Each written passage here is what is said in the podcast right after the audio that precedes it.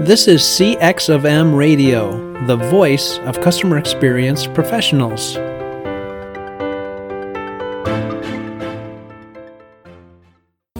Welcome to another episode of All Things Considered CX. I'm your host, Bob Azman, the founder of Innovative CX Solutions, a past chairperson of the CXPA, and a practitioner with many years of transforming global operations and designing better customer experiences. Together with our guests and listeners, we seek to discuss, challenge, and create new understanding about how to inspire better experiences in response to ever changing customer expectations. Hello, everyone, and welcome to another episode of All Things Considered CX. I'm your host, Bob Azman, back for another great episode. And today's guest is John Goodman, and I'm really excited to have John join us to share some of the great work he's doing in the field of customer experience. John, welcome to All Things Considered CX podcast. Please introduce yourself to our listeners. Hey, Bob, thanks very much. Uh, I guess uh, our uh, greatest claim to fame, and I've been doing this for about 40 years, is uh, we started out as an ad hoc student group in the basement of Harvard Law School uh, over 40 years ago and have yet to get real jobs. But uh, one of our claims to fame is that Business Week credits us due to our White House study that we did in the 1970s and early 80s as instigating the use of 800 numbers for customer service. Uh, we had done a cross section survey of the US population and found that when customers had a problem and didn't complain, they were less loyal. But if they had a problem, complained, and were satisfied, they were much more loyal. And I was talking about this data in a conference, and there was a guy from General Electric in the audience who said, hmm, maybe we ought to talk to our customers. And so he went back and set up the GE Answer Center, which was the granddaddy of customer service systems. And then we worked with people like American Express and Toyota and Procter and Gamble after that. Uh, since then, we have moved on from just complaint handling to customer experience, and I've written the book Customer Experience 3.0, which is being proactive and preventive and engaging when appropriate.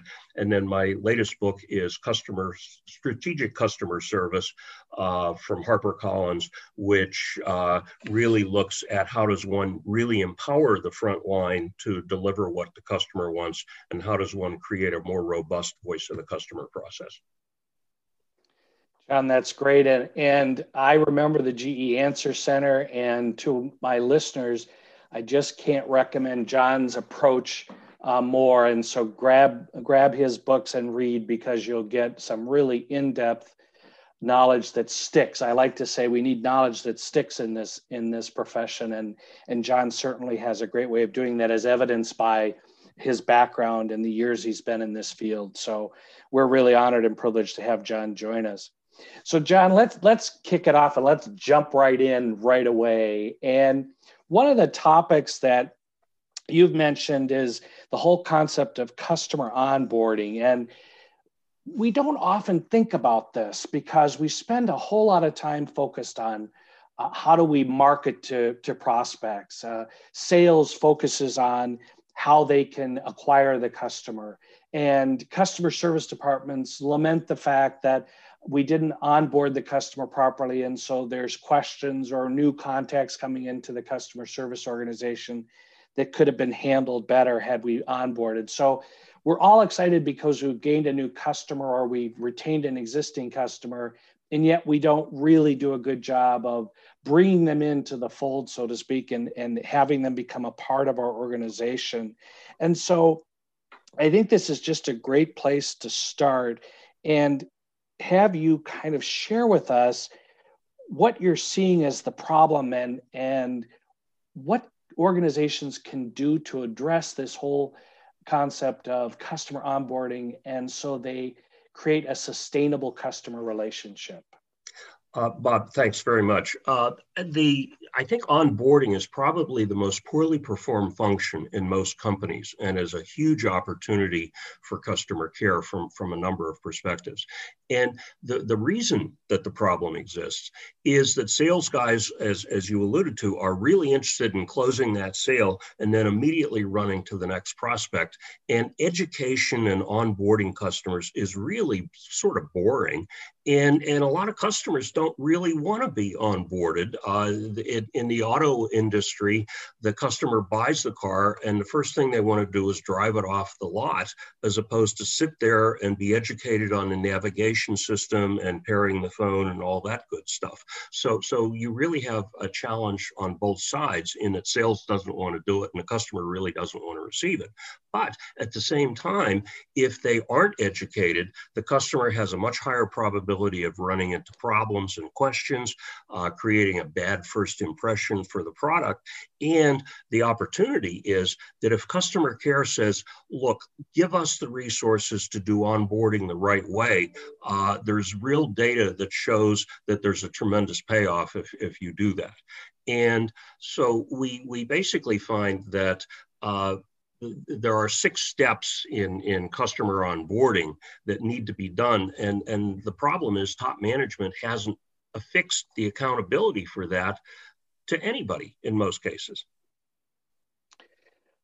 Interesting uh, about accountability, John, and don't we know how important that is in the organization? So, what do you think is preventing companies from from uh, the onboarding? And of course, love to hear those six steps that you want to share with our audience.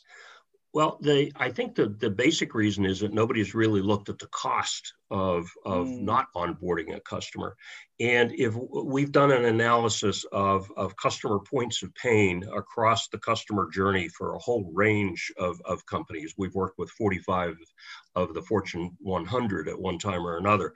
And what we find is that between 20 and 30% of all customer problems are due to poor onboarding where the customer gets into trouble on something that had they been even slightly educated, they wouldn't have run into that. Or the other difficulty is that uh, the customer has an unpleasant surprise where it's, wait a minute, you didn't tell me about that. And for instance, uh, there's a very large logistics company where their sales reps will tell the customer, lease 100 of our trucks and your uptime will be fantastic and life will be beautiful. To his great credit, the group VP of marketing then interjects, but let's talk about when one of those trucks breaks down uh, we're going to spend two hours trying to repair it before we give you a new truck because refrigerator trucks are $200,000 a copy and we don't have a lot sitting around. So it makes sense to educate the customer on those potential problems that, that at one time or another are going to occur so that uh, the customer doesn't say, wait a minute, uh, I want a truck instantaneously, and, and you never told me that you were going to take two hours to try and repair it.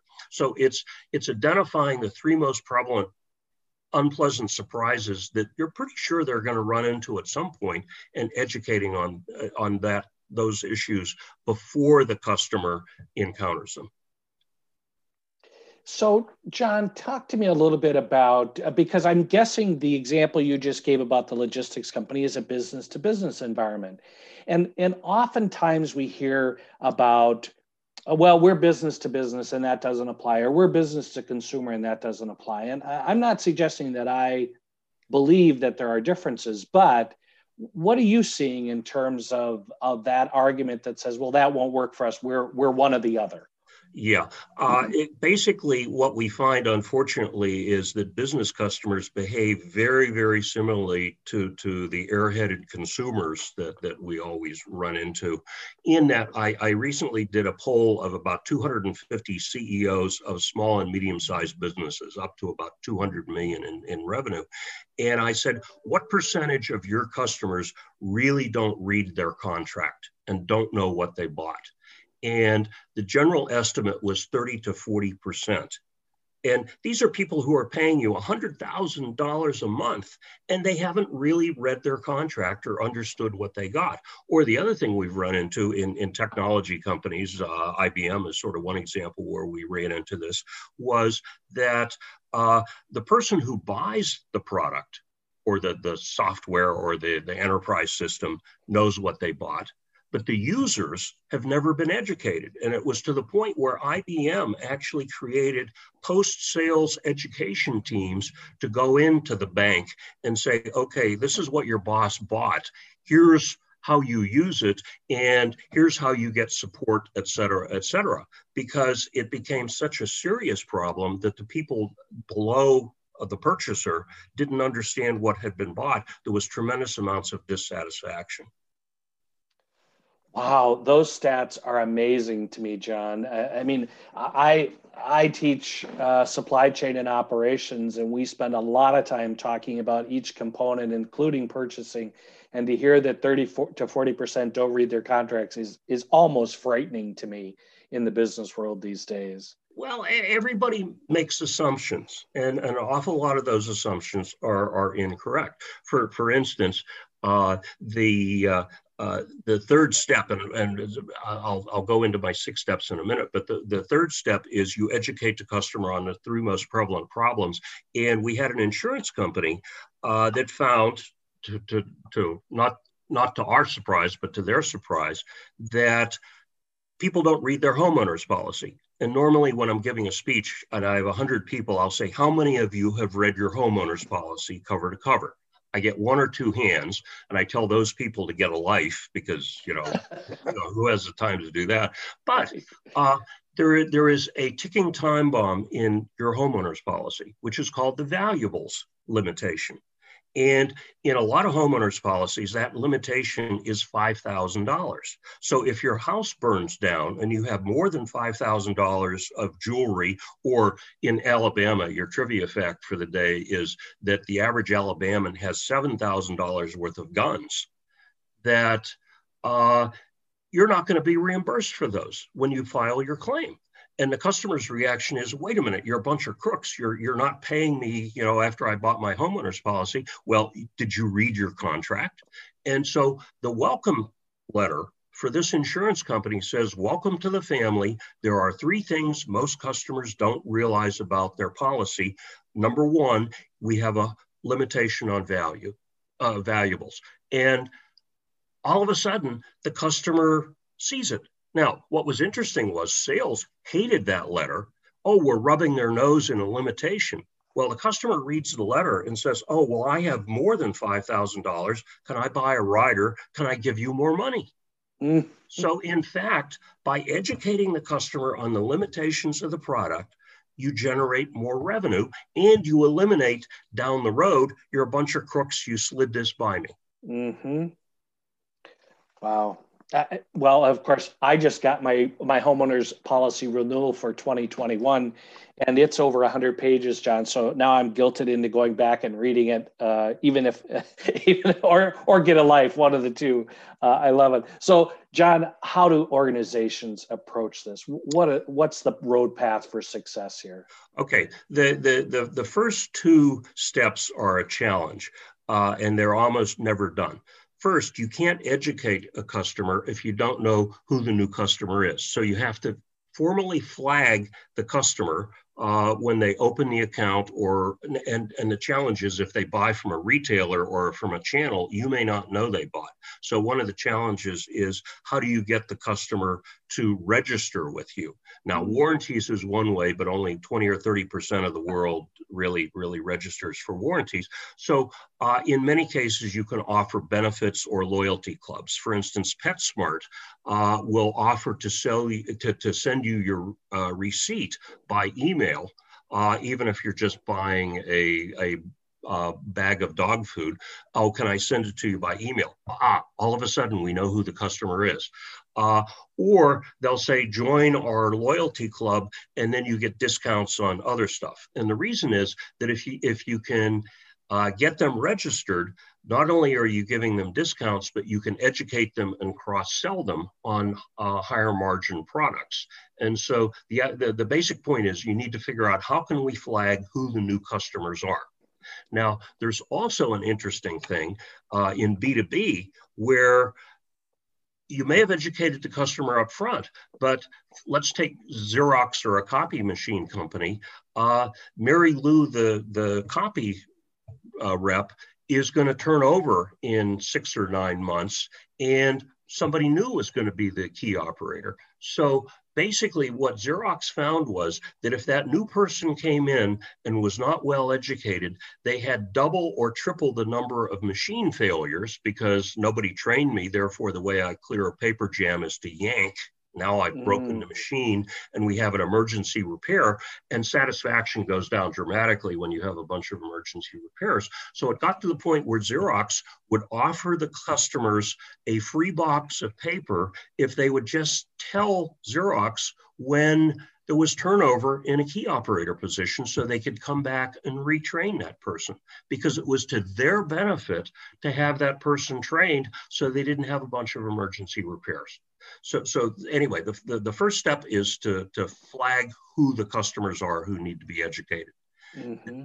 The next one is the toughest. It's motivating the customer to want to be educated. It's getting you to read your 100, 100 page uh, uh, homeowners policy. Now, in fact, there's, there's a, a way around that, which is that we highlight the three biggest problems in the, on the first page in bold, so you don't necessarily have to read the whole 100 pages. But we've identified four ways of motivating the customer to get educated. The first one is to scare the customer.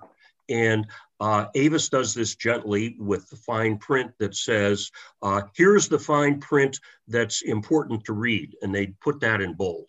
And so mm-hmm. you'll read that one paragraph that has the four bullet points. And again, one needs to have bullet points because nobody's going to read a, a, a, bunch of gray. Uh, interestingly enough, Tesla tells buyers that they will not be given their car until they have watched all 28 minutes of the educational video. Now, truth be known, they will give you the car, but they again are kind of scaring you into you really need to watch this video because electric cars are very different than, than regular cars. Mm-hmm. So the first one is scaring them. The second one is bribe them. And Navigant Credit Union in Rhode Island gives customers a discount on mortgage interest rates. They actually give them a quarter point less rate uh, if they are willing to watch a three minute video. And that's kind of surprising, except that they have found that educated customers get into many less problems and are cheaper to service than someone who hasn't been educated. So it actually is a bargain for them to give you a quarter point less uh, in exchange for you watching the video. Uh, the third one is to challenge people in terms of saying, uh, okay, we've just we've just you know educated you, or, or you know, welcome to the family, and here's here's an email that tells you about our uh, a product, let's say internet or something like that. Can you pass this three question test? And so you're challenging them. And a lot of people will say, oh, yeah, oh, I, I think I know how, the, how this works. And so you take the three question test and you get two of the questions wrong. And all of a sudden, oh, really? And then, then you get educated. Mm-hmm. And then mm-hmm. the, the last one is you basically don't let them leave till they're educated. And one Las Vegas credit union is an interesting example of this because uh, they sign people up in, in the branch and they will not let you leave until you turn over your smartphone and they load the mobile app.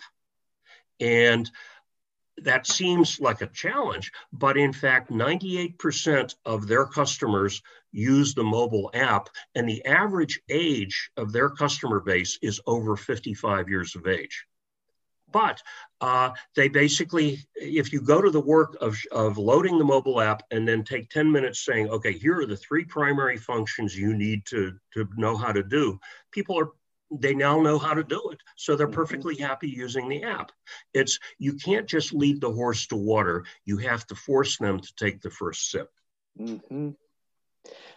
Boy, John, it, it it just seems so sensible to me what you're suggesting but but boy organizations make it really complex or don't even think in these terms so when you give give some of those examples just now i was like yeah that makes total sense. Oh i see how they're doing that. Yet so many don't do it. Yeah um, and and again it's it's well yeah yeah we ought to do it but education is so boring to most people and it, it's it seems like it's a fluff when in fact it is it can can increase customer loyalty 10 or 15%. And the other interesting thing is that uh, educating people on problems uh, is is actually a delighter. I had the, the the the CMO of one of the biggest investment companies, who will go nameless, who who when I talked about you know educating people on unpleasant surprises, laughed nervously and said, you know, it's really not in the DNA of marketing guys to talk about problems. But what we found was that, and this was at USAA at, at research with mm. them, that one of the biggest single delighters was you cared enough to warn me how to stay out of trouble. And, and we had one customer at USAA who, on a survey, said, Well, I called up to make this investment, and the financial advisor looked at my account and said, Well, I wouldn't make the investment. To be honest, I would pay off my credit card bills and it was sort of like your mother telling you to clean your room. right. And and he said I was really angry for about two minutes until it hit me that USAA was foregoing a sale for my best interest. I'll be a USAA customer for life. Indeed. So saying no to a stupid thing a customer wants to do is actually a delighter. Mm-hmm. And and and a long-term relationship builder. Great example yeah. So so anyway so so you've got to motivate customers. Then you have to educate them. And the key thing there is is to educate don't a lot of the world says if uh, ed- educating you on three things is good educating you on 10 things is better. No doesn't work mm. that way. Uh, people can absorb maybe five things. So what you do is pick the top three and educate them a la my insurance example of the welcome letter, or somehow put it in front of them, or the installer says, here are the three things you need to know about your internet.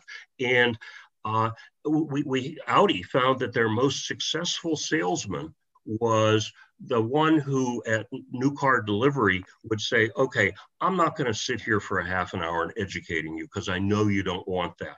But what are the three things I can educate you on right now? And then I'll let you drive off the lot with the caveat that you'll come back in two weeks and let me educate you on the other three things you weren't able to figure out on your own. And that salesman had the highest levels of customer satisfaction across the entire company. Wow, amazing example. Yeah. So so so basically, uh, the third step is educating them on the three most prevalent problems, and then the fourth one is educating them on where do you go to get support. Okay, you you know enough to be dangerous now, so we're going to let you go. Uh, but uh, here's how you get to our FAQs. Here is an online community. Here is our 800 number. And the, the big challenge we see on, on getting people to, to support is that you go to the 90% of the world when they have a problem, before they would call an 800 number, they will go to your website.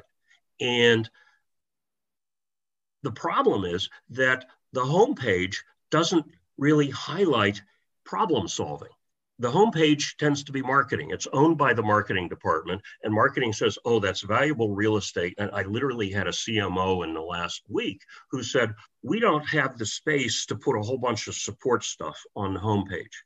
Well, I then asked him, "What percentage of your visitors to the homepage are existing customers versus new potential customers?" He didn't know. Well, I did know because I'd worked with service. And in fact, 75% of all the visitors to the homepage were existing customers trying to get something done. So you could at least allocate 10 or 15% of that real estate to the top five issues that uh, the customer is going to encounter. And if you have hyperlinks for those, you then don't get the phone calls because the customer says, "Oh, I got this problem. Oh, here's here's the link, and I can immediately move to it." And a great example of this is Aflac, the insurance company. Uh, they they their head of service said, "Oh, we're getting you know th- tens of thousands of calls on how do I print my invoice." And the IT department in the meeting said, "Oh, but but you can print your invoice. There's a link four clicks in on the contact us page." Stop. Let's move that link to the homepage. Right. And the number of clicks on that link went from 30,000 a month to 120,000 a month in one month. Now, what were the other 90,000 people doing? They were being grumpy or they were, you know, thrashing around trying to figure out how to print or they called their agent. And basically by moving that link from one place to another, you solved 90,000 problems instantaneously. So uh, putting stuff on the homepage is something that we get tremendous uh, pushback from marketing on, but it's one of the best and simplest things that you can do. Now, and John, somehow I think that we that example they might have been celebrating the thirty thousand clicks instead of the ninety thousand people that weren't clicking. You know, yes. we, our perspective is reversed sometimes, right? Oh, ex- exactly. Uh, it's it's you're looking at what you can see as opposed to what you can't see, which right. is one of the biggest things. This is the thing that that really generated uh, the GE Answer Center was the fact that a high percentage of customers who are frustrated and have questions don't bother calling, or they will make one try, and if rebuffed or can't find what they're looking for, say the hell with it, and and they're they're grumpy about you, but they're never going to tell you about it. And so mm-hmm. the idea is to uh, at least every once in a while go to a random sample of your customers and say, Have you had any problems? Here's a list of the problems. And did you tell us about those problems? And you will be shocked to find that your complaint rates are probably any, anywhere between 10 and 30%, but the balance of those customers have never told you about it, but they're still spreading negative word of mouth about you. Amazing. Yeah. Now, the fifth step is providing additional education on how to get full value, uh, additional features, cross selling, et cetera. And this is okay, you're now a veteran customer, you're using our product, but we notice you're only using four of the 10 features. Here's two more features that you can use. And that's somebody's benefit because the customer is now getting more value from the product and their stickiness goes up in terms of, of willingness to uh, to stay with you, and in many cases you can cross sell. And so uh, we find that uh, video chat is a great way of uh, educating customers further. And Intuit has actually found that video chat increases trust in the company by 30% because of the eye contact. And we're actually seeing now that chat and video chat are, are on their way to surpassing the telephone as the primary channel. Outstanding. and then the last step is evaluating uh, your onboarding process. And this can be done very simply, going back all the way back to the beginning to the logistics company. What this group VP did was that he initiated a new customer survey where the survey basically asked the customer, Were you told about these three things? And that was then plugged into the incentive system for the salespeople. And that incentive basically motivated them to be transparent to the customer. And all of a sudden, those kinds of problems uh, went down dramatically. So, so the critical thing is to evaluate: Are you effectively educating customers? And the the, the simplest question to ask yourself as to whether your onboarding is working is are there a whole bunch of problems that customers are encountering that we're having to clean up after the fact or apologize for uh, that if the customer just would have been educated they wouldn't have run into those?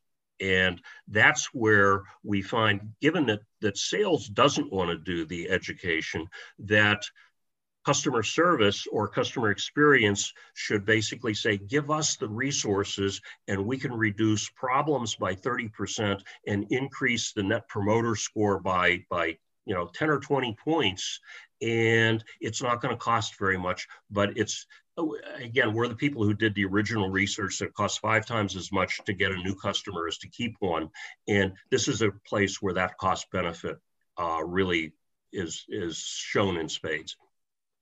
Uh, it certainly is, John. And those six steps, not only, as I said earlier, make complete sense, um, it would be difficult for anybody, even though you gave some examples of, of pushback that you did receive, to argue with making these investments because, in many cases, they may not take substantial investments to achieve these steps and they produce a better onboarding for uh, the organization's customers. I, I, to me, it seems like a win-win and makes complete and logical sense to address these six steps.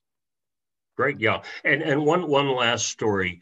Uh, we also find humor works very well, and Zipcar uh, has taken a really boring topic called extending your reservation, and they created a 49 second video uh, that's a soap opera where this uh, young woman, attractive young woman, drives up in her zip car to meet an obviously new boyfriend who has a picnic spread out.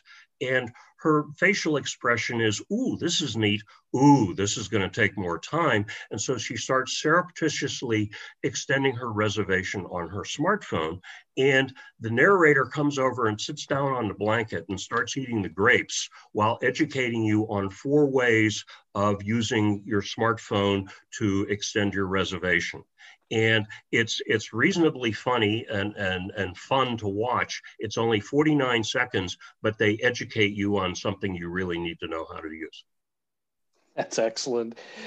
John thank you. Before i wrap up where it, i think you've whet a lot of appetites with this discussion on the six steps to better onboarding. Where can our listeners get more info from from you? What's the well, best resource? Our, our, our website is customer care m customer care measurement and consulting. Uh, it's customercaremc.com. And uh, you also can uh, uh, get my books on Amazon, uh, Customer Experience 3.0 and Strategic Customer Service. And the uh, we are just posting a new working paper on customer onboarding on the website that you will be able to access and it, make use of.